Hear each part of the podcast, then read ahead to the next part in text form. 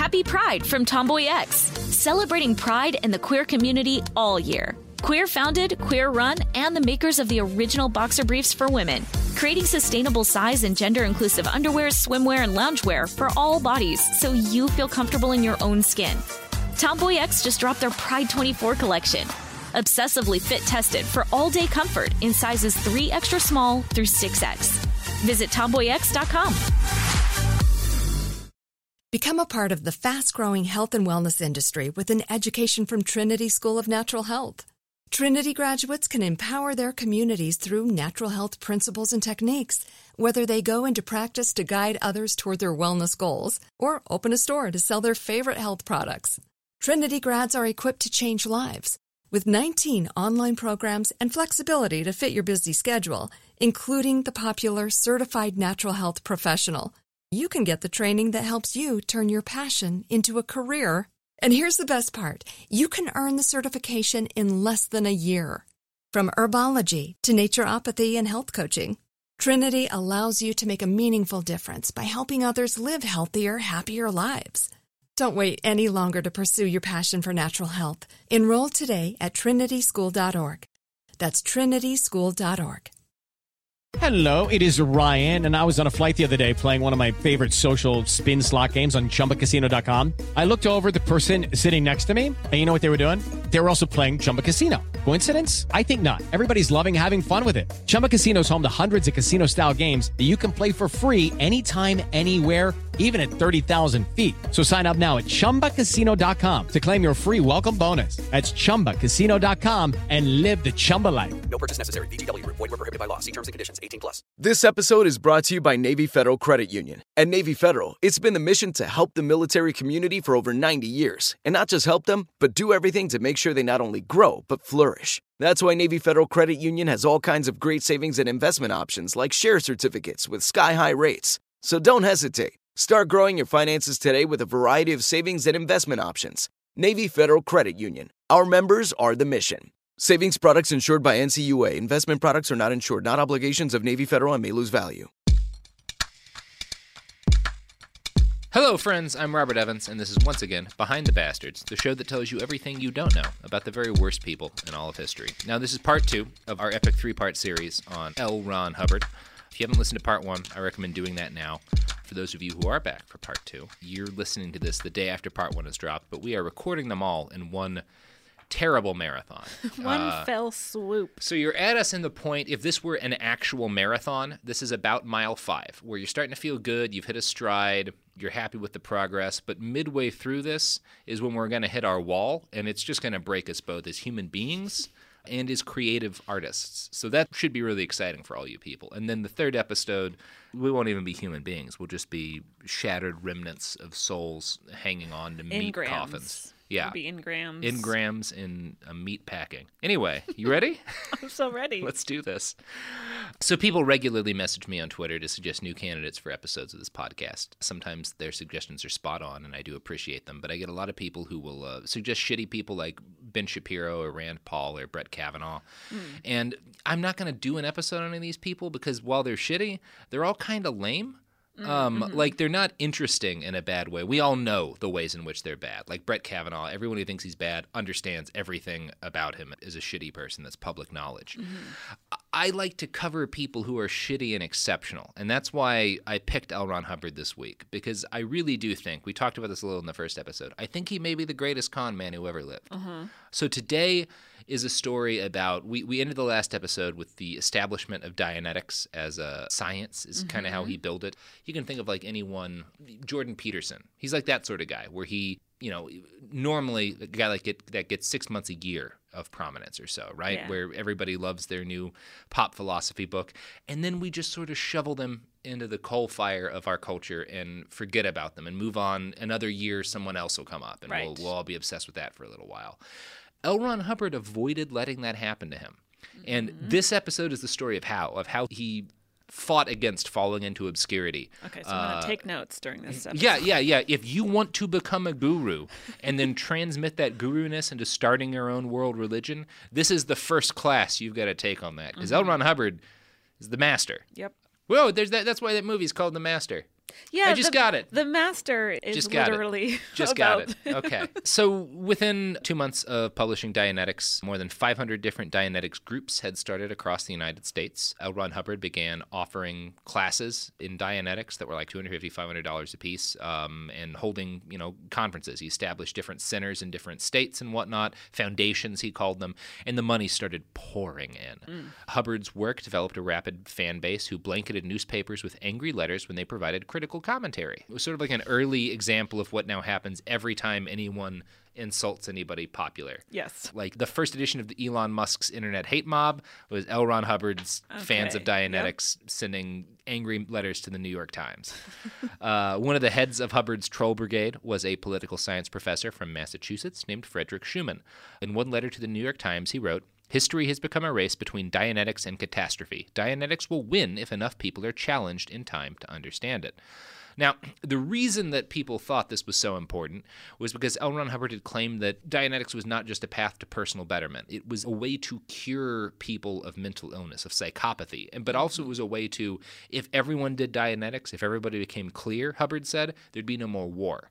And this was, again, you're talking about 1950, the specter of nuclear extermination has just arisen for the first mm-hmm. time. So people are freaked out that, like, we're going to murder the whole species, which we probably will at some point. Right. Hubbard is claiming with Dianetics, we can denuclearize the world, we can all live in peace. You know, this is what will save humanity from the mm-hmm. darkness of the Cold War. And America ate it up. Yep. For the first time in his life, L. Ron Hubbard became the focus of national attention, which is clearly what he'd wanted his entire life. Yeah. So suddenly he was being interviewed by a lot of journalists and newsmen, and of course they asked him about his childhood and his background. And this is when he was telling all of them about I, I was a blood brother of the Blackfoot tribe, I flew across the country, Yeah, found gold. I went. I was a Pirates of the Caribbean. What's your lie? If you were to write like a, a Twitter post tomorrow that becomes the Bible of the world six months later for some crazy piece of internet alchemy, suddenly suddenly everybody's talking to Caitlin Durante and wants to know like where'd you grow up? What's the lie you choose to tell? Oh god. I mean, I'm just such an honest person that I can't even make up a lie. So you're never gonna have your own religion with that no, attitude. I know. I think the closest thing I would would be that I'm from Punxsutawney, Pennsylvania, the home of the groundhog, of course. That's a lame lie. I know, but it, in it, but uh, the truth is that I'm from a town about 20 miles away. But it's just easier to say, yeah, I'm from Punxsutawney. That's not even a lie. I that's like know. that's like growing up in Mesa and claiming you live in Phoenix. Like it's you're just making it easy for somebody. I'm just so brutally honest that I can't even fathom no. lying. Let me tell you how I do it. Oh, please. What my lie would be. Yes. Okay. So Abu Bakr al Baghdadi, the founder of ISIS, probably dead, Hmm. right? So I would just lie and say I killed him because I was over in Iraq around that time. So there's a kernel of truth. It's easy enough to make up the rest of the lie. Oh. Sure. And nobody who doesn't fact check is going that would be my lie. Okay, If that's a this, if the internet wasn't here, it would be easier. The internet exists, so it'd be easy to prove it wrong. But if this was like 1950, I could probably lie and, and make people believe that. It's so hard to fact check and be pre-internet. Yeah, so. there's just, everyone's just like, I guess he was a blood. I'm not going to ask a Blackfoot Indian about whether or not they have blood brothers. Right. Talk to somebody who's not white. No, sir. This is the New York Times. right. Although, in fairness, the New York Times, they were actually very critical of Hubbard. I just I picked the name of a newspaper and I hmm. slandered the great lady. Let's get back to the story before hmm. I commit slander again. So L. Ron Hubbard started, in addition to lying about his background, claiming that all of his years of work as a trashy sci-fi writer and his globe-trotting adventures were all research. You know, this was him studying human psychology and the human mind in order to develop his revolutionary new philosophy. All of his, you know, his travels, his adventures that were not real, were him mm-hmm. studying history and ancient cultures to figure out the kernels of truth. Mm-hmm. He told Parade magazine that he'd had a child with his new wife, Sarah Hubbard, which was true. He claimed that the child was the world's first Dianetics baby. He claimed to have protected her from noise and even parental conversations in order to keep her from developing any engrams. Oh no. As a result of this, he said she'd started talking at three months and crawling at four months. So that's Oh no! So Oh, it's just, gonna like, get terrible. Neglected his baby by like not talking to it or paying any attention. to well, if I know anything about babies, it's that they thrive when isolated and neglected. yes, I think that everyone says that about babies. definitely, yeah. Yeah, that's why most cradles are just dark rooms in the basement. Mhm. That's how you raise a kid. Uh, Just a few months after the debut of Dianetics onto the world stage, L. Ron Hubbard introduced Sonia Bianca as the world's first clear. He claimed that she had, quote, full and perfect recall of every moment of her life, and then brought her out in front of an audience to prove it.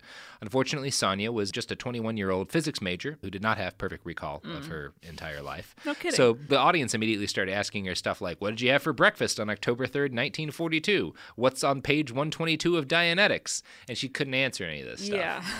At least get like an improv actor to be Right? like, Yeah. oh yeah, I had an omelet. Someone to lie right? Yeah.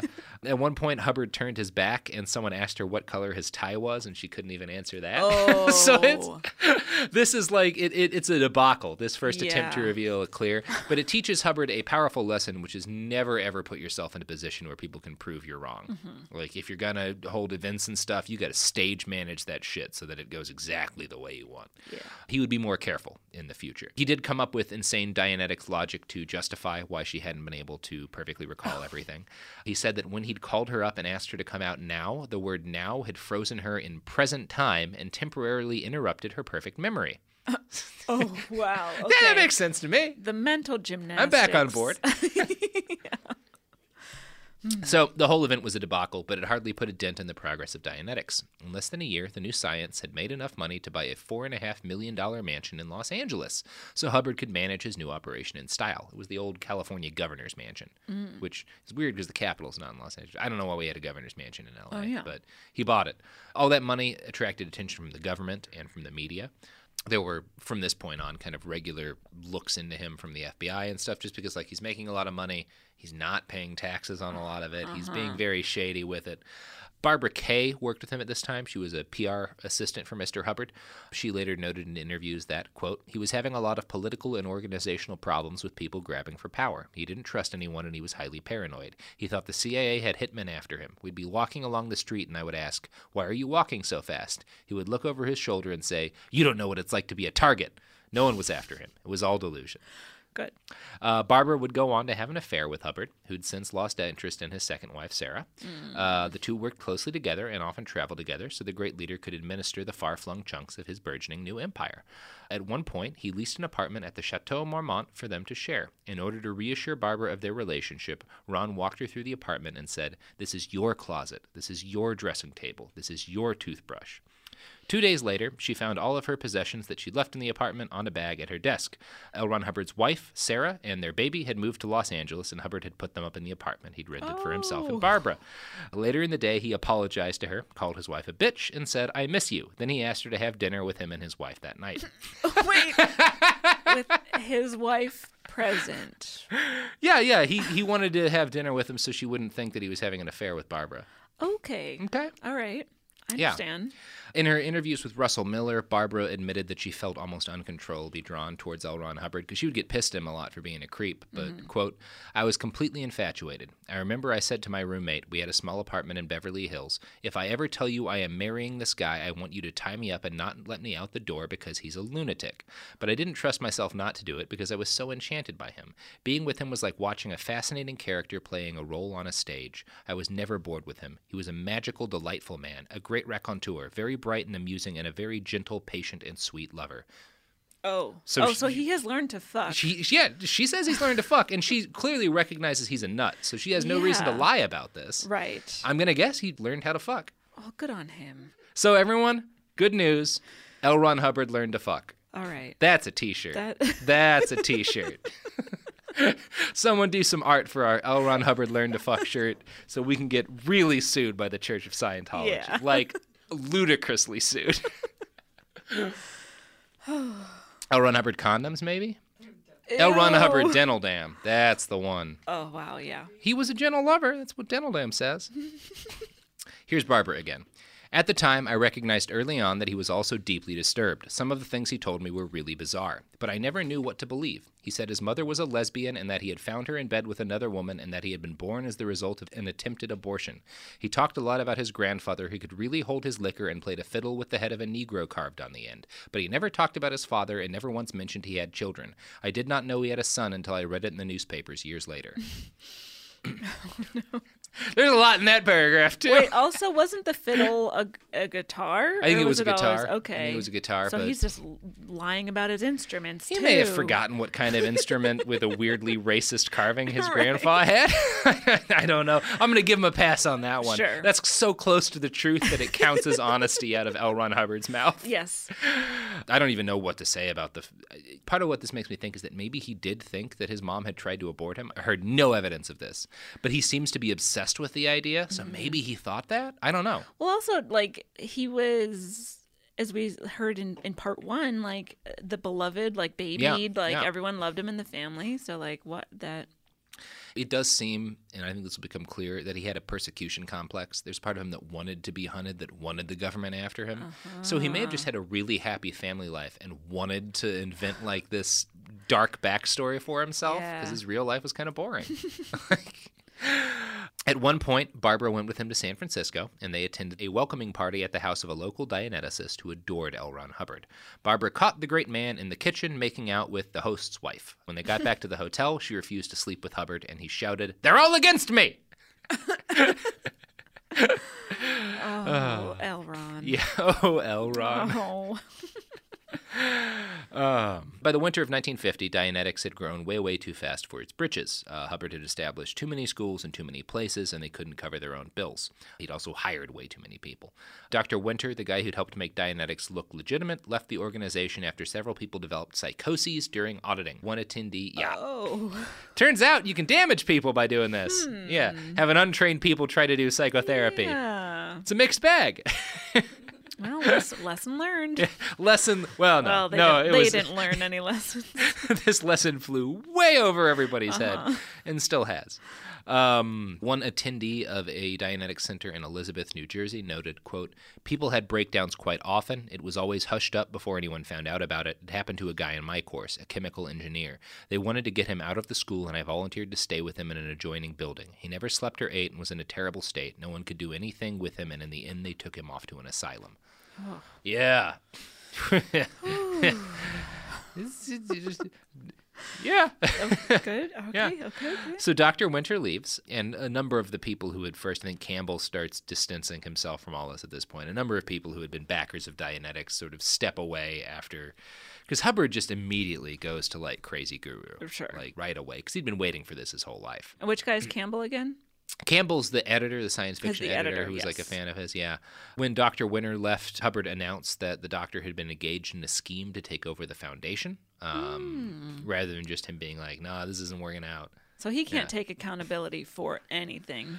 Oh, good just- lord, no, no, no! L. Ron Hubbard take accountability for something? That is not the story we're reading. Yeah, cool. Sounds like this is going to end really well. So, problems with Dianetics were compounded by Hubbard's problems at home. In 1951, his wife Sarah attempted suicide.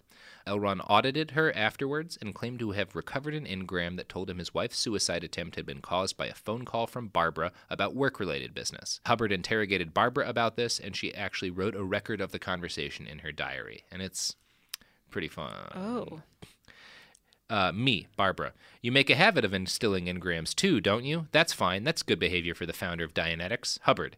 Isn't it exciting for you being a pawn of such a grand chessboard? You are playing for the world. Can you think of anything more exciting?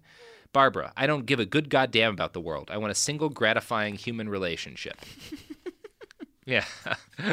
Hubbard, you couldn't have one. You're an ambitious woman. You crave power. You're a Marie Antoinette, a Cleopatra, a Lucretia Borgia. You must have a Caesar or an Alexander. You get the idea. Okay. Uh, she told him he needed her more than she needed him, and he responded, In 1939, I was very much in love with the girl. She felt that way too.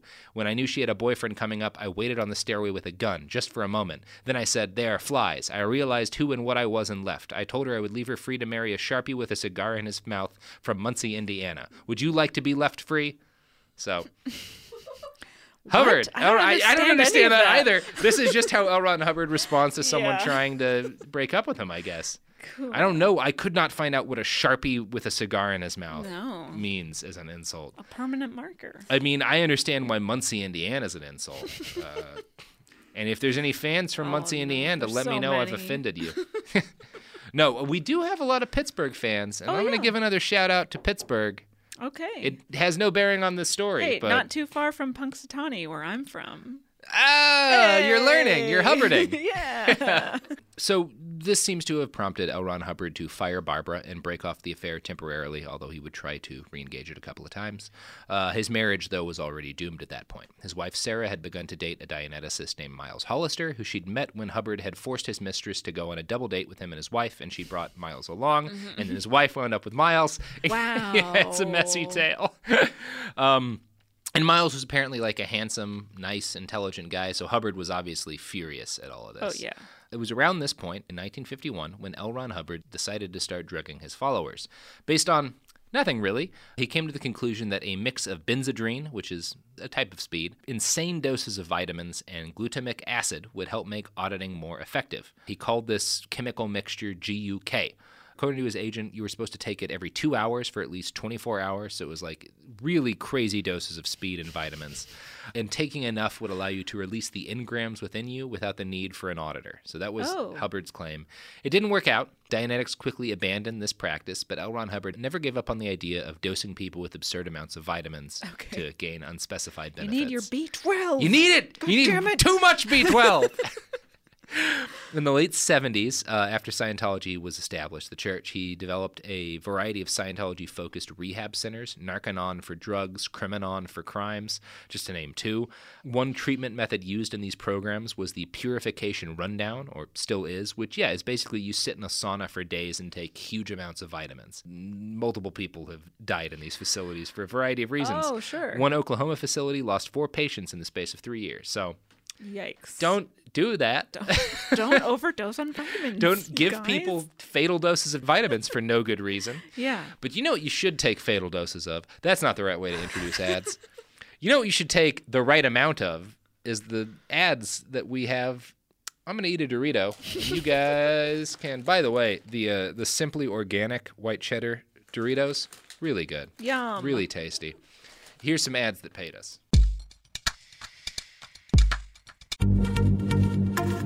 Happy Pride from Tomboy X, celebrating pride and the queer community all year. Queer founded, queer run, and the makers of the original boxer briefs for women, creating sustainable size and gender inclusive underwear, swimwear, and loungewear for all bodies so you feel comfortable in your own skin. Tomboy X just dropped their Pride 24 collection. Obsessively fit tested for all day comfort in sizes 3 extra small through 6X. Visit tomboyx.com. Become a part of the fast growing health and wellness industry with an education from Trinity School of Natural Health. Trinity graduates can empower their communities through natural health principles and techniques, whether they go into practice to guide others toward their wellness goals or open a store to sell their favorite health products. Trinity grads are equipped to change lives with 19 online programs and flexibility to fit your busy schedule, including the popular Certified Natural Health Professional. You can get the training that helps you turn your passion into a career. And here's the best part you can earn the certification in less than a year. From herbology to naturopathy and health coaching, Trinity allows you to make a meaningful difference by helping others live healthier, happier lives. Don't wait any longer to pursue your passion for natural health. Enroll today at trinityschool.org. That's trinityschool.org. Hello, it is Ryan, and we could all use an extra bright spot in our day, couldn't we? Just to make up for things like sitting in traffic, doing the dishes, counting your steps, you know, all the mundane stuff. That is why I'm such a big fan of Chumba Casino. Chumba Casino has all your favorite social casino style games that you can play for free anytime, anywhere with daily bonuses. That should brighten your day a little. Actually, a lot. So sign up now at chumbacasino.com. That's chumbacasino.com. No purchase necessary. VGW Group. Void were prohibited by law. See terms and conditions. 18 plus. Spring is a time of renewal, so why not refresh your home with a little help from Blinds.com? Blinds.com invented a better way to shop for custom window treatments. There's no pushy salespeople in your home or inflated showroom prices. Free samples, free shipping, and our 100% satisfaction guarantee can put the spring back into your step and into your home too. Shop Blinds.com now and save up to 45%. Up to 45% off at Blinds.com. Rules and restrictions may apply. And we're back. We're back, and uh, I just ate a couple of white cheddar organic Doritos. Delicious. I'm not really focused on the organic thing normally. I can't imagine how organic would be different from normal Doritos because it's all very processed. But It's good. Yeah. I think it might just be that white cheddar is a flavor I like a lot, and these white cheddar Doritos are fucking fantastic. Yeah. Well, uh, are the Cool Ranch? Are those white cheddar? Or is that something different? It's Cool Ranch. Oh, What do you mean? What do you mean? Is that something different? Well, there's got to be cheese involved in the look. We have three bags of Doritos on the table right now. They've given us zero dollars. We have three more bags than dollars we've gotten from the Doritos people. I should stop plugging them at this point. I'm now pushing three bags of Doritos It's towards Caitlin, yeah, they're all right here in front of me. Um, uncomfortably so. You look uncomfortable. I'll I'll explore these later. Explore is the right word for it. And you know who would have appreciated the adventurous taste of Doritos? Would it be L. Ron Hubbard? It would be. Yeah. Famed explorer L. Ron Hubbard. This is not going to help our sponsorship. But we're off the rails now. Fuck it. I'll unfuck it if uh, I'll do a whole podcast on how L. Ron Hubbard would not have enjoyed the flavorful taste of Doritos if uh, if the Doritos people get in touch with us. Is that good? Okay. Let's get back to this story. So when we last left L. Ron Hubbard, he'd broken things off with his wife and his his mistress. And yeah, it's 1951. He tried to drug his followers, but it hadn't worked very well.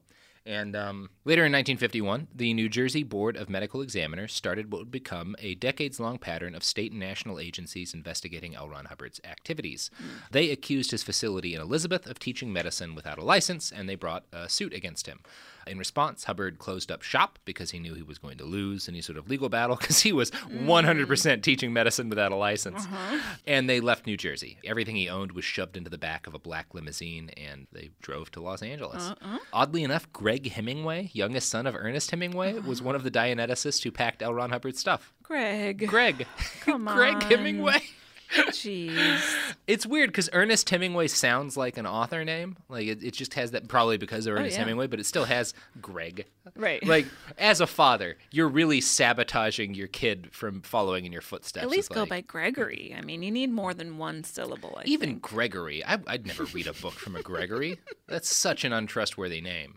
No. I No, mean, I wouldn't. Yeah. Michael. There's a book name. Oh, come on. That's just too generic. Sorry for all you Michaels out there. you but... want a generic first name and then an mm. exciting last name. Ooh, like Michael Crichton. Hey. Michael Crichton. There you go. that's pretty good. See, exactly. Yeah. The most trustworthy writer uh, Yes. in, he, in all of he- history. he didn't turn out to be crazy or anything. You know what? I'll forgive everything he did after Jurassic Park because of Jurassic oh, Park. Hey, you and I are on the same page. But yeah, that was a whew, not as bad a descent as this cheesy sci-fi author, but pretty rough. In case you don't know, Michael Crichton spent his later years writing a whole book about how global warming was a lie, and also writing one of the critics who badly reviewed his books into one of his novels as a pedophile. And describing the oh. critic's small penis. Oh, jeez. Michael Crichton. Classy fella. Yep. Oh boy. Okay, so the marriage of L. Ron Hubbard and Sarah Northrup fell apart as he was fleeing New Jersey. He knew that there was going to be a divorce, and since he was now quite wealthy, there was a lot of money at stake. Hmm. In order to secure more favorable divorce terms, what do you think L. Ron Hubbard did in order to ensure that he would have the upper hand in the coming divorce battle? Well, he's not known for lying, so I don't imagine he did anything dishonest. So uh, I would guess that, uh, you know, he just parted with half of his money and assets um, amicably. No. He, oh, shoot. Fun fact he kidnapped his daughter Alexis and took her Oh, to Cuba.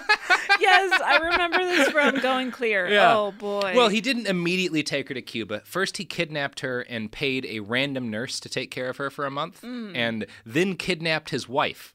Once the baby was already taken care of, he and two of his followers kidnapped his wife, physically forced her into the vehicle. Mm. According to Barefaced Messiah, they grabbed her by each arm, one of them clamped a hand over her mouth, and they bustled her out of the house across the sidewalk and into the back of the car, which drove off at speed. Sarah fought like a cat in the back of the car, screaming and shouting at Hubbard, who in turn was shouting at her. At one point, when the car stopped at traffic lights, she tried to leap out, and thereafter, Hubbard gripped her round the neck in a stranglehold while the argument continued. Yeah, okay, feminist icon L. Ron, L. Ron Hubbard. kidnapped his wife. This is why I say it's shocking that I can't find any evidence of him being like a child molester. Right. Because it's yeah. like, he really seems like he, probably would have been molesting some kids. like, Right. Oh, But- boy. Okay. Like I said, still a piece of shit. Still a monster. So once his wife was subdued in the back of the car, they drove to San Bernardino to try and find a midnight doctor who would declare Sarah legally insane. Oh no. Unfortunately, and kind of shockingly, he couldn't find one. Oh. Which I think you probably would be able to find a doctor willing to do that in LA now. Yeah. If you had L. Ron Hubbard money. Right. Apparently you couldn't back then. All right. That's encouraging. So kudos 1950s San Bernardino psychiatrists. Mm-hmm. Uh, you get a clear pass from behind the bastards. Mm. Eventually, he promised to tell his wife where she could find their daughter if she signed a piece of paper claiming he hadn't abducted her just then. oh,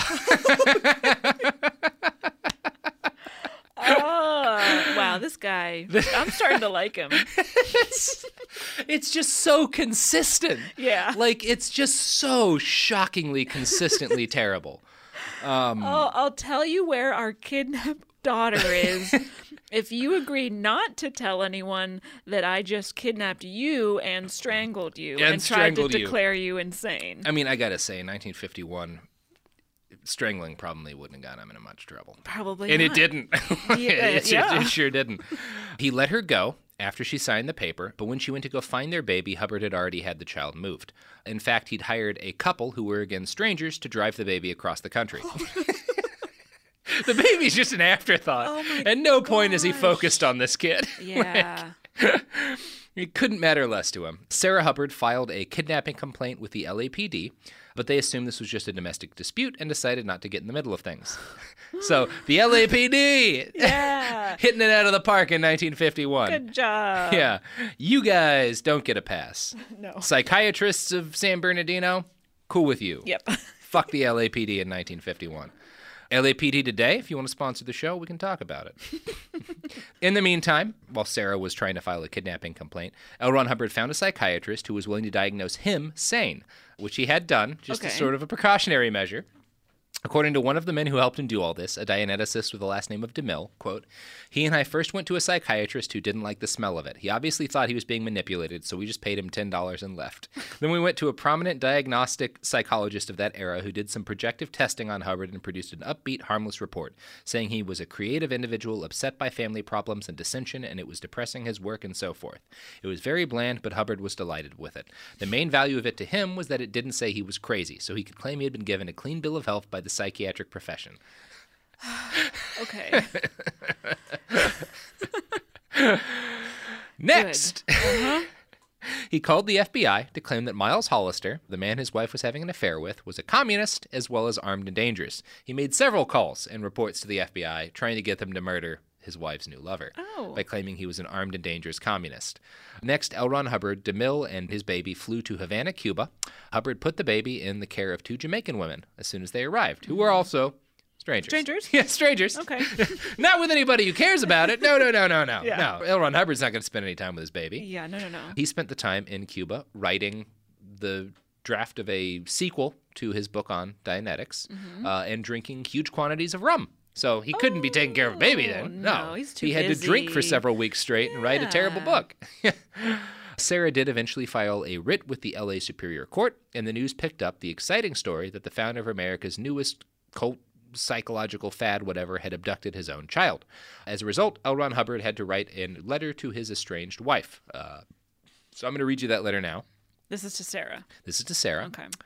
Dear Sarah, I have been in a Cuban military hospital and I am being transferred to the United States next week as a classified scientist immune from interference of all kinds. Though I will be hospitalized probably a long time, Alexis is getting excellent care. I see her every day. She is all I have to live for. My wits never gave way under all you did and let them do, but my body didn't stand up. My right side is paralyzed and getting more so. I hope my heart lasts. I may live a long time and again I may not, but Dianetics will last 10,000 years, for the Army and Navy have it now. My will is all changed. Alexis will get a fortune unless she goes to you, as she would then get nothing. Hope to see you once more. Goodbye. I love you, Ron.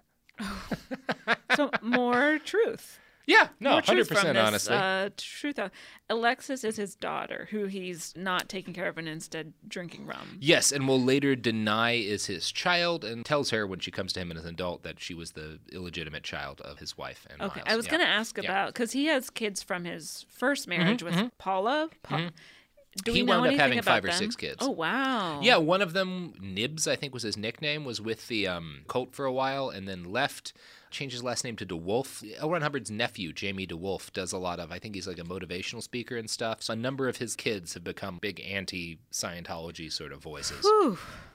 He didn't spend any time with them, Yeah. so how could they have? One of his kids committed suicide. Oh, um, Yeah, at least one. So Sarah filed for divorce, and the court documents she filed revealed horrific details from inside their relationship. According to her, at one point, Ron told her they couldn't get a divorce because it would be bad for his reputation. She says that he told her, basically, you'll kill yourself if you really love me because we can't get divorced because it's the 50s. Oh, jeez. Uh, she also says that he regularly strangled her. She believed that he was insane and needed to be locked up in a mental asylum. Obviously, she has a bias, but it's really hard to disagree with that statement. oh, yeah. What a different world it would be if somebody had given L. Ron Hubbard the help he so desperately needed. yeah. Now, Hubbard flew back from Cuba around this time. He wound up living with a millionaire Dianetics enthusiast named Purcell, uh, who had gotten rich through something else and just loved Dianetics. Purcell wound up essentially taking over the business operations of Dianetics for a while and fixing everything, unfucking all of the damage Hubbard had done to the structure of it to make it profitable. And for a while, Wichita, Kansas becomes the, the center of Dianetics research. Oh, okay. Yeah, yeah. Wichita! So they're doing research? Not really. I mean, yeah. they just lie. unquote yeah, research, yeah. But okay. No, I mean, no. Ron Hubbard writes a bunch of books about Dianetics to try to sell them to people, and Yes. they teach classes. But no, I don't think they're doing much real research. When Sarah found out that Hubbard was in Wichita, she filed a petition asking to have his assets in Los Angeles placed into receivership. Hubbard responded by sending a letter to the Department of Justice. He described himself as basically a scientist, which. These are his exact words basically a scientist. Uh-huh. and accused the communists and their secret agent, his wife, of orchestrating a campaign to try and destroy him. Uh, he would later claim that his wife was a Nazi agent as well. He kind of switched between the two, Okay. pretty much at will. And this is like McCarthy era, right? Yeah, a good time to be accusing people of mm, communism. yeah. It is proof of how nutty he sounded. He is constantly going to the FBI and claiming that all the people who are against him are communists and armed and stuff. Uh-huh. And the FBI immediately writes him off as a nut, which the FBI was not good at determining who was legitimately a threat to the country and not in this period. They went after a mm-hmm. lot of innocent people. Yeah. But even the 1950s FBI was like, this guy is fucking crazy. Uh-huh. like, All right, good. Joseph McCarthy's basically running the show right now, but this guy's a fucking lunatic. like, All right. yeah, which like if the fucking FBI under J. Edgar Hoover thinks mm-hmm. you're too crazy to be credible about your anti-communist conspiracy theories, You gotta be real crazy. you gotta be really goddamn crazy. Yeah. oh, okay. The good news is that Sarah Northrup eventually got both her divorce and her daughter back. Good. Um, and I, as far as I know, hopefully Alexis had a good childhood. I really don't know much more about her at this point, but she went to live with her Because mom. she's like an infant whenever she's, She's a baby when this is happening. She's getting filled like- with bad engrams. Yeah, oh, like, yeah. holy shit. holy fuck. In exchange for getting her baby back, though, she agreed not to say anything bad about her ex husband, L. Ron Hubbard. He also made her write a statement, or rather, he wrote a statement and then published it with her name attached to it, and she Mm. didn't complain. That seems likely based on the actual wording of the statement. I'm going to read you the end bit of it. Ooh, yeah. There is no other reason for this statement than my own wish to make atonement for the damage I may have done. In the future, I wish to lead a quiet and orderly existence with my little girl, far away from the interbulating influences which have ruined my marriage. Sarah Northrup Hubbard. Interbulating is a word that L. Ron Hubbard invented. Oh, oh okay. Which is why people think he just wrote this and she wanted her baby back and it was the 50s and she was like, this is the closest version of justice I can get. Uh huh. Okay. Yeah. Interbulating. Interbulating. it's a perfectly cromulent word. Mm, mm, yeah, love it. By the end of 1951, Dianetics looked to be on its way out. A conference of Dianeticists only drew 112 attendees, which is about about a year, about mm. what you could expect to get out of a fad pop psychology thing Sure. like this. Hubbard desperately pushed book after book, including Child Dianetics, but all of them failed to catch on. The book he wrote while drunk in Cuba did not see the same success as the original, No which is really a kidding. tragic. Was that the sequel? We The call it- Dianetics 2? Dianetics Two, yeah. Dianetics are It- Dianetics extremely Dianetics. Dianetics harder. book. yeah. You could call it like a reverse Hemingway because he went to Cuba and got drunk to write, but Mm. was less successful. And Mm-hmm. I assume that's where Hemingway did all his good stuff. I don't know much about Ernest How many Hemingway. cats were around him? That's important. Probably a shitload. Yeah. I assume. yeah. Maybe it would have been a better book if he'd had more cats. Yeah. Yeah. Uh, it became increasingly clear to many people that L. Ron Hubbard was not quite the genius they had thought. Perry Chapdelaine, a researcher at the Wichita Dianetics Foundation, said, quote, The problem for many people involved in Dianetics was that they accepted every word Hubbard said as literal truth rather than a framework around which you could do things. I remember at a lecture one night he told people that if they did this or that, they would no longer need to wear glasses and that they would be able to throw them away forever. He pointed to a big bowl at the bottom of the steps leading up to the rostrum. At the end of the lecture, people were throwing their glasses into this bowl. Don Purcell, the millionaire who saved Hubbard's ass and saved Dianetics, mm. was one of the guys who tossed their glasses into the bowl. Quote, Hubbard thought it was a great joke. He told me about it afterwards, making a snide remark about Purcell and describing how he took off his glasses, threw them into the bowl, and groped his way out of the lecture hall. Hubbard was laughing that people would do something like that just because of what he said. Of course, it didn't work. Like everyone else, Purcell had a new pair of glasses in a couple of days. Mm-hmm. yeah, I thought the story was going to end that like someone crashed on their way home because they couldn't see. that would have made sense. Yeah, No, I mean, everyone on the road was drunk in 1951, so they were limp when they hit anyway. right. oh no. Hubbard met and married his third and final wife, Mary Sue Whipp, during this Wichita period. She was like 18 and he was like 40 something. It was, it was kind of a bit of a creepy. But they stayed together the rest of his life. Um, and he may even have been faithful to her. Huh. Maybe not. Probably a couple of affairs in there, but Sure. he, he might have been. They were they were together the rest of his life. Well, sort of. She wound up taking the fall for him and going to prison, but that's a story for another day. Oh wow. Good. good. Um, Wichita is also where he first revealed the e meter, a device he claimed could measure emotions and, quote, give an auditor insight into the mind of his preclear.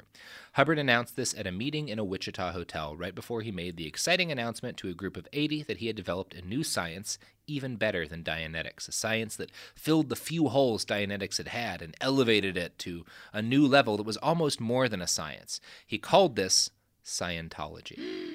Yeah. Now, I looked on Scientology.org to try and figure out what they had to say about this, and I actually found another reference to his totally real book, Excalibur, because mm-hmm. that's where they claim the name comes from. Mm-hmm. L. Ron Hubbard began his studies of the mind and spirit in 1923, resulting in a manuscript entitled Excalibur in 1938. In this unpublished work that the word Scientology first appeared to describe what Mr. Hubbard termed the study of knowing how to know. He decided against publishing the book for the fact Excalibur didn't contain any therapy of any kind, but was simply a discussion of the composition of life. Consequently, he said, I decided to go further. So, now, it's worth interesting. The author of Barefaced Messiah found an earlier use of the word Scientology in like a German scientific study published like in the 30s, but it had nothing to do with any of this. But Okay. Just worth noting, someone else figured out the term first. Okay. Not really a big deal. Hubbard probably wasn't plagiarizing this obscure German scientist, but I thought that was interesting. So, in the Scientology.org write up of things, Scientology was immediately conceived of as a religion.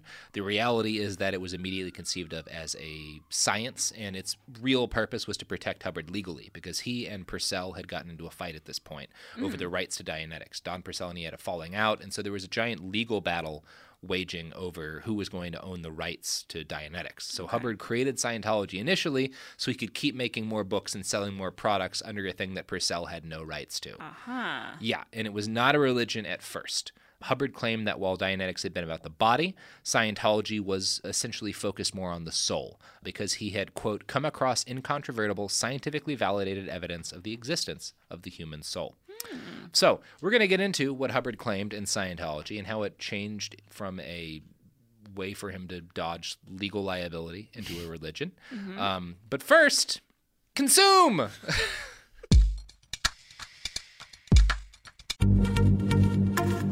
Happy Pride from Tomboy X, celebrating pride and the queer community all year. Queer founded, queer run, and the makers of the original boxer briefs for women, creating sustainable size and gender inclusive underwear, swimwear, and loungewear for all bodies so you feel comfortable in your own skin. Tomboy X just dropped their Pride 24 collection. Obsessively fit tested for all day comfort in sizes 3 extra small through 6X. Visit tomboyx.com. Become a part of the fast growing health and wellness industry with an education from Trinity School of Natural Health. Trinity graduates can empower their communities through natural health principles and techniques, whether they go into practice to guide others toward their wellness goals or open a store to sell their favorite health products. Trinity grads are equipped to change lives with 19 online programs and flexibility to fit your busy schedule, including the popular Certified Natural Health Professional you can get the training that helps you turn your passion into a career. And here's the best part you can earn the certification in less than a year. From herbology to naturopathy and health coaching, Trinity allows you to make a meaningful difference by helping others live healthier, happier lives. Don't wait any longer to pursue your passion for natural health. Enroll today at trinityschool.org. That's trinityschool.org. Xumo Play is your destination for endless entertainment. With a diverse lineup of 350 plus live channels, movies, and full TV series, you'll easily find something to watch right away. And the best part? It's all free. Love music? Get lost in the 90s with iHeart 90s, dance away with hip hop beats, and more on the iHeartRadio music channels. No logins, no signups, no accounts, no hassle. So what are you waiting for? Start streaming at play.xumo.com or download from the app and Google Play stores today. All you can stream with Xumo Play. Xfinity has free premium networks for everyone this month, no matter what kind of entertainment you love. Addicted to true crime? Catch killer cases and more spine-tingling shows on A&E Crime Central. Crave adventure? Explore Asian action movies on Hi-YAH. Searching for something extreme? Check out skating, snowboarding, and more on Fuel TV Plus, the global home of action sports. And find crowd-pleasing bops on iHeartRadio's Hit Nation playlist. There's new free shows and movies to love every week. Say free this week in your Xfinity voice remote.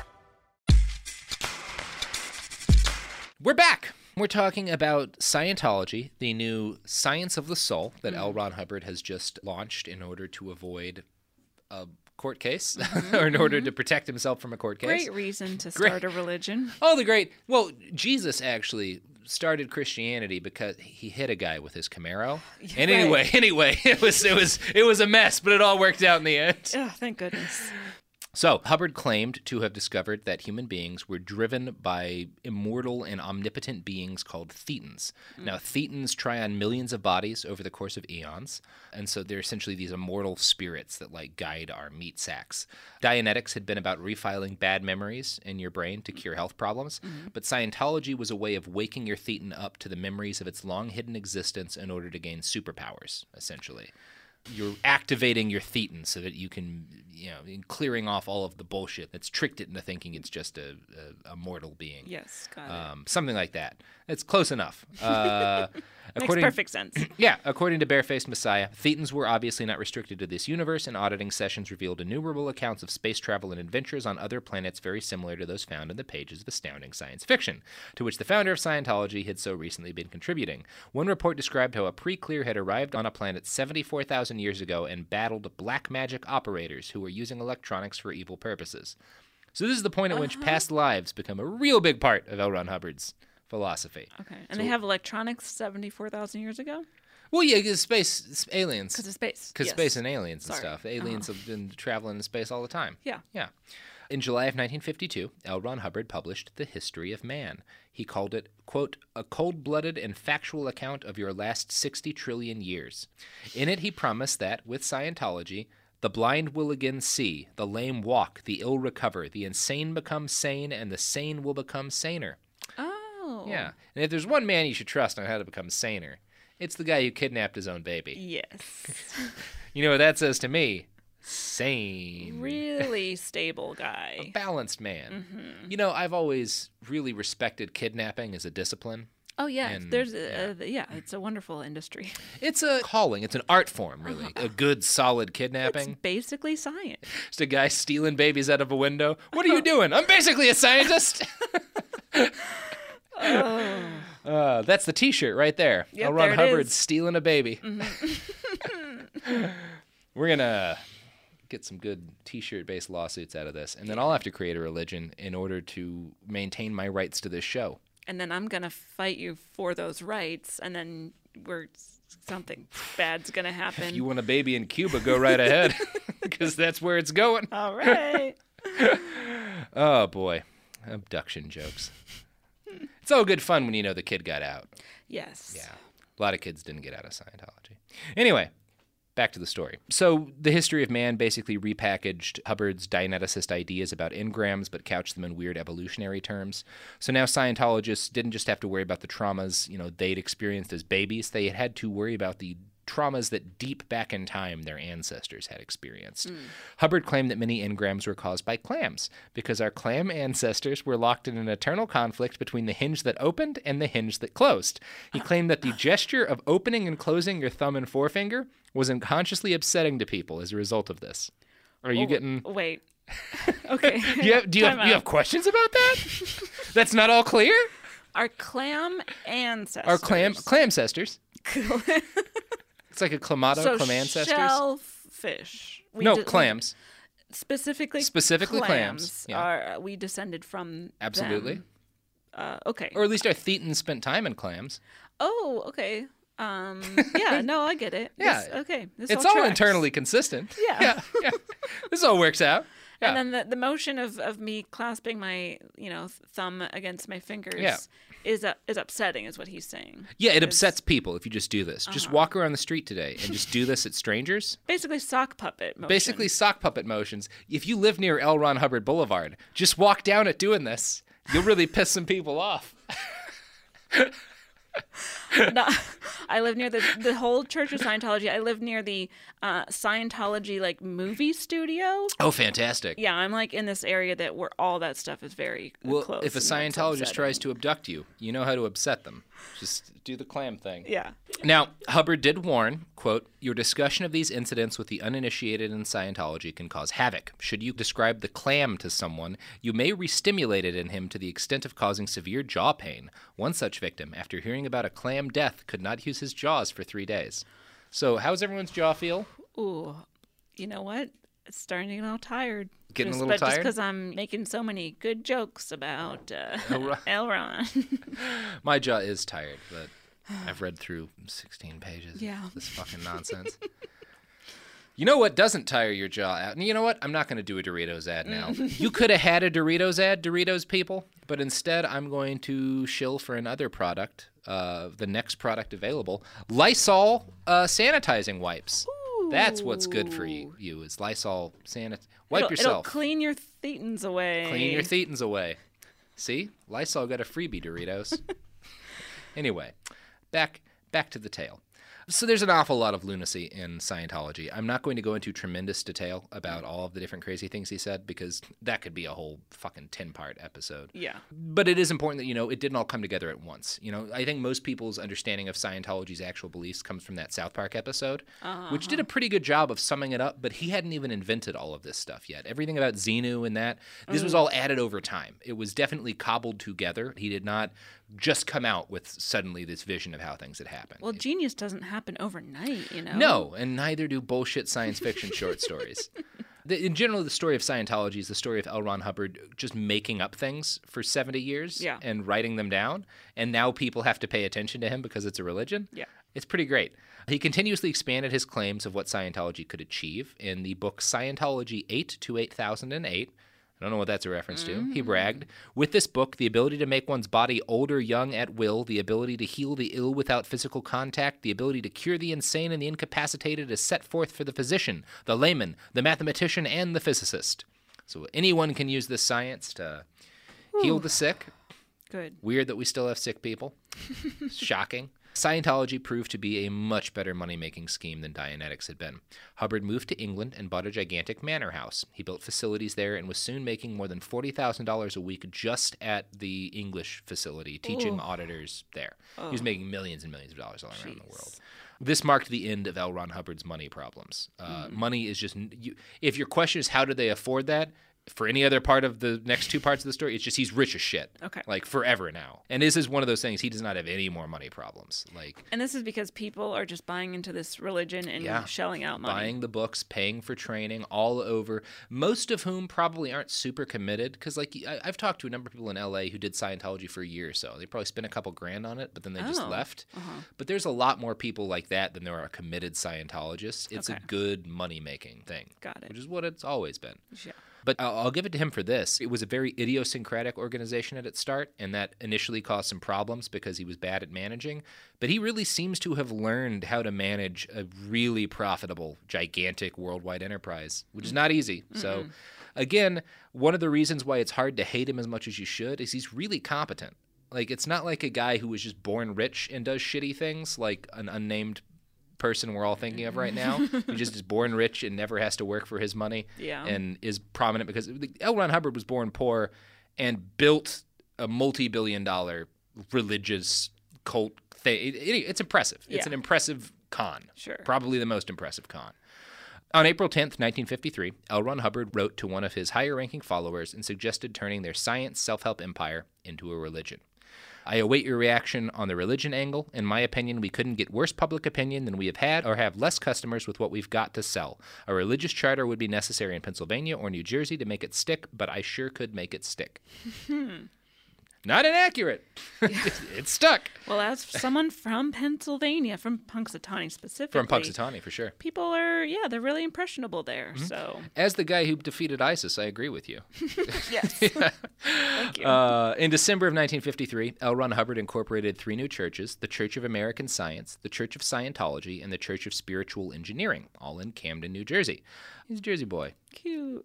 Uh, in February of 1954, he incorporated the Church of Scientology in California. Over the course of 1954, he encouraged Dianetics Foundation franchise holders, because that's how it had spread so rapidly, people were starting franchises, to turn their businesses into independent churches. Oh, Yeah.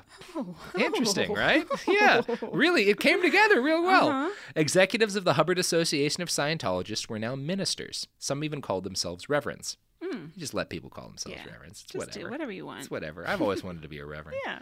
Scientology wouldn't qualify as a religion for the purposes of tax exemption until 1993. This was a battle, the battle to get accepted. Like it took a long time. I'm Mm-hmm. not going to get into everything they had to do. It, it was a, it was a fucking uphill. Yeah. But starting in 1954, that's when he starts consistently saying this is a religion. Okay. You know? This is the point at which Hubbard quit claiming to be a researcher and a scientist and started presenting himself to the world as a bona fide holy man. Basically a scientist. yeah, basically a scientist. And now he's definitely a holy man. Definitely a holy man. Cool. He, of course, drew government attention, particularly from the FBI. This made him grow more and more paranoid. He encouraged believers to attack anyone practicing Scientology outside of the church. Apostates were called squirrels and should be sued out of existence. Hmm. Um, the term squirrel is still used by the Church of Scientology. You can find YouTube videos called Squirrel Busters. Type that in. And it's like guys with like GoPro cameras just like yelling Scientology nonsense at supposed apostate Scientologists. Yeah, I saw some of that in Go Going Clear. It's weird. Yeah. It's really uncomfortable. It's like two people yelling about a video game that you don't know anything about. Like it's so technical and specific. Are you on tech? What are you talking about? Yeah. Oh man. Um, Hubbard advised Scientologists who were arrested heckling non believers or apostates to immediately sue for $100,000 and claim religious persecution. He said the only proper response to any kind of challenge to the church was unrestricted warfare. Attack, attack, attack. Never stop attacking. Which is, Mm-hmm. Always, again, always be attacking. it works. A B ABA. ABA. I mean, it's it's the same social media strategy that the the president uses. Yeah. Like you never apologize for doing something bad. You always just attack new people. And if you get attacked for something, you find like it works. Yeah. Yeah. Don't spend any time addressing problems. Just attack. Mm-hmm. Really successful idea. so Hubbard figures this out in the early 50s and applies it to his religion. It's so cool. It is cool. the coolest. Yeah, the coolest. Throughout the late 1950s, auditing sessions and courses devolved from semi scientific discussions of Dianetics into lurid stories of past lives as aliens and famous historic figures. One of Hubbard's followers recalled there was a good deal of rivalry as to who could dig up the most notable or extraordinary past life.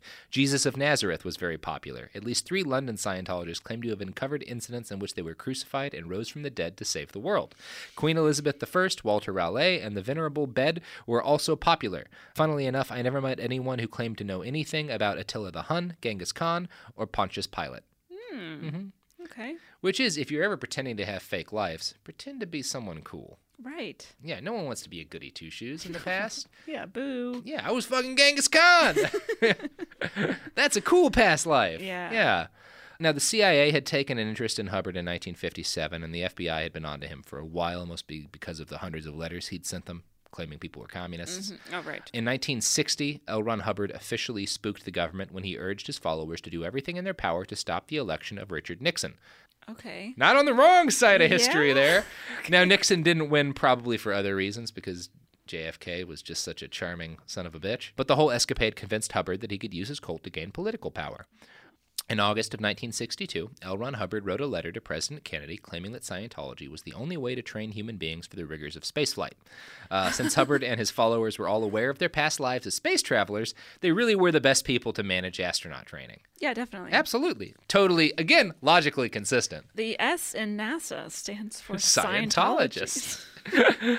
he said in his letter to JFK, quote, "Man will not successfully get into space without us. We do not wish the United States to lose either the space race or the next war. The deciding factor in that race or that war may very well be lying in your hands at this moment and may depend on what is done with this letter. Courteously, L. Ron Hubbard." Spoiler alert, we did get into space without them. Have we though? I've seen those staged moon You've landing staged photos. moves. See, I think the moon landing is staged, but I think it's because we really landed on Venus. Oh, that's an interesting mm-hmm, theory. Mm-hmm, mm-hmm. okay. And that's where cell phones come from. Yes. And the government doesn't want you I to know. I do agree with that. Yeah. Yeah. Anyway, back to L. Ron Hubbard. In January of 1963, the FDA carried out a raid on the Church of Scientology. They didn't get much. It seems like one of those things where they basically cooked up a bullshit reason because e meters were labeled improperly and were like making health claims they shouldn't oh, make. Mm-hmm. But they used it as an excuse to send in like dozens of armed men and stuff to like raid a facility. It was like it was it was a, an overreach of force. It seemed like they mm-hmm. were expecting to find a cache of weapons or something crazy because this cult seemed so crazy, Sure. and they didn't. Church of Scientology was probably more in the right than the FDA was, although they were publishing misleading stuff. Yeah. The raid seems to have been kind of bullshit. Well, they read, you know, works from what was it, Remington Winchester Colt, and they're like, Exactly. "There's- He's there's got gotta three be guns. Yeah. The whole thing increased L. Ron Hubbard's sense of paranoia and persecution. In 1965, Hubbard introduced ethics technology to his new faith, which included conditions that could be applied to people when they had had ethical lapses. One member who worked in Hubbard's English manor as a butler recalled, I was assigned a condition of emergency because I served him salmon for dinner that was not quite fresh. I was shocked. You had to go through a whole formula, write it up, and submit it with an application to be upgraded. Scientology developed a new cadre of ethics officers who were basically secret police tasked with punishing the insufficiently dedicated or disloyal. Different penalties, including a condition of liability, could be imposed. Members in a condition of liability had to wear dirty gray rags on their arms. They also couldn't like bathe and stuff. It was gross. Oh. Church members who screwed up too badly were declared suppressive persons. These people, Hubbard declared, were fair game to be destroyed by any means necessary. now, Australia had been a hotbed of Scientologist activity. Australia? Australia. Oh, oh, okay. Yeah, yeah. All right. Hubbard bragged that it was going to be the first clear continent. Um, But in October of 1965, an Australian board of inquiry published a report on Scientology, and they wholeheartedly condemned the cult. So Okay. Australia basically kicked them out. They said it seemed so silly that people would think it was harmless, but that it's really fucking dangerous. Scientology is evil, its techniques evil, its practice a serious threat to the community, medically, morally, and socially, and its adherents sadly deluded and often mentally ill. All right. Um, so Australia knows what it's talking about. Yeah, and they ban him. They basically ban, or at least the state of Victoria basically bans Scientology. And I hate to say it, but we owe a lot of that to Rupert Murdoch. Newspapers he owned, and he seems to have been personally involved in really pushing coverage of how crazy Scientology was, which is responsible for starting the investigation, which got it banned. He gave them their first nickname, which is also the only nickname I'm aware of for them, Bunkomology. Ah. Didn't uh, take off there. Rupert Murdoch's not great at naming things. No. um, but credit to a monster. He was in the right this one time. Yeah. In the fucking 60s, England began to crack down more on Hubbard and Scientology as well, with the US, Australia, and UK all clearly against him. L. Ron Hubbard began to look for a new place to base his growing faith. His first instinct was Rhodesia. Uh, you ever heard of Rhodesia? I don't think so. I think it's Zimbabwe now. Rhodesia is the name when a bunch of white people were ruling over the black majority pretty brutally. It was very much an apartheid state. There was a civil war. The people in charge got overthrown. Before that happened, he went to Rhodesia and basically promised to put a bunch of money into the local economy. And he wrote a new constitution for them that hmm. was meant to trick black people into thinking their votes mattered without actually letting them vote. Weirdly enough, Rhodesia actually kicked him out. They didn't want anything to do with him. Oh, Yeah, no, no, it's weird. You Good. expect it to go even worse, but even the country of racists run by racists for racists, and it's still like a major in far right white supremacist talking points today. They talk about Rhodesia a lot. Hmm. They didn't want anything to do with L. Ron Hubbard. So I guess props to Rhodesia. Yep. like, Once he got back from Africa, L. Ron Hubbard began to cook up a scheme to escape all his myriad legal troubles. One of his friends recalled him saying, You know, John, we have got to do something about all this trouble we're having with governments. There's a lot of high level research that still has to be done, and I want to be able to get on with it without constant interference. Do you realize that 75% of the Earth's surface is completely free from the control of any government? That's where we could be free, on the high seas. See, back to the boat. Back to the boats!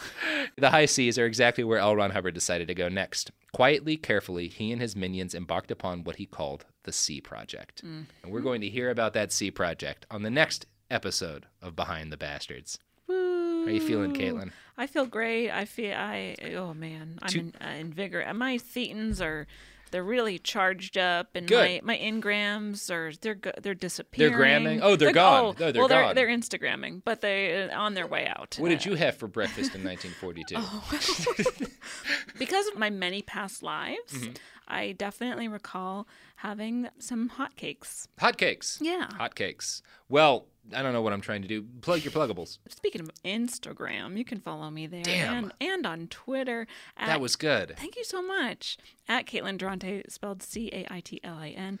Uh, you can listen to my podcast right here on How Stuff Works.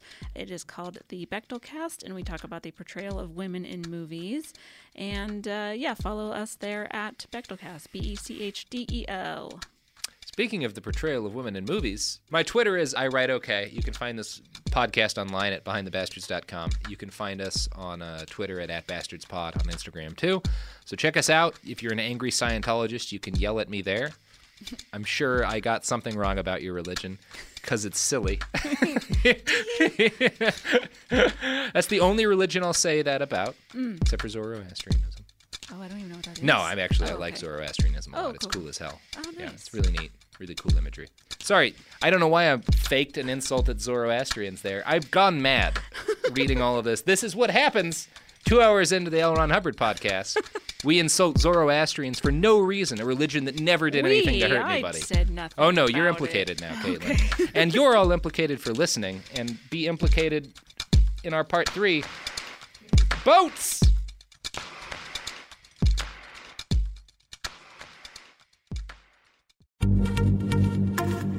Happy Pride from Tomboy X, celebrating pride and the queer community all year. Queer founded, queer run, and the makers of the original boxer briefs for women, creating sustainable size and gender inclusive underwear, swimwear, and loungewear for all bodies so you feel comfortable in your own skin. Tomboy X just dropped their Pride 24 collection. Obsessively fit tested for all day comfort in sizes 3 extra small through 6X. Visit tomboyx.com. Become a part of the fast growing health and wellness industry with an education from Trinity School of Natural Health. Trinity graduates can empower their communities through natural health principles and techniques, whether they go into practice to guide others toward their wellness goals or open a store to sell their favorite health products. Trinity grads are equipped to change lives. With 19 online programs and flexibility to fit your busy schedule, including the popular Certified Natural Health Professional, you can get the training that helps you turn your passion into a career. And here's the best part you can earn the certification in less than a year. From herbology to naturopathy and health coaching, Trinity allows you to make a meaningful difference by helping others live healthier, happier lives. Don't wait any longer to pursue your passion for natural health. Enroll today at trinityschool.org. That's trinityschool.org. Xumo Play is your destination for endless entertainment. With a diverse lineup of 350 plus live channels, movies, and full TV series, you'll easily find something to watch right away. And the best part? It's all free. Love music? Get lost in the 90s with iHeart 90s, dance away with hip hop beats, and more on the iHeartRadio music channels. No logins, no signups, no accounts, no hassle. So what are you waiting for? Start streaming at play.xumo.com or download from the app and Google Play stores today. All you can stream with Xumo Play. Xfinity has free premium networks for everyone this month, no matter what kind of entertainment you love. Addicted to true crime? Catch killer cases and more spine-tingling shows on A&E Crime Central. Crave adventure? Explore Asian action movies on Hi-YAH. Searching for something extreme? Check out skating, snowboarding, and more on Fuel TV Plus, the global home of action sports. And find crowd-pleasing bops on iHeartRadio's Hit Nation playlist. There's new free shows and movies to love every week. Say free this week in your Xfinity voice remote.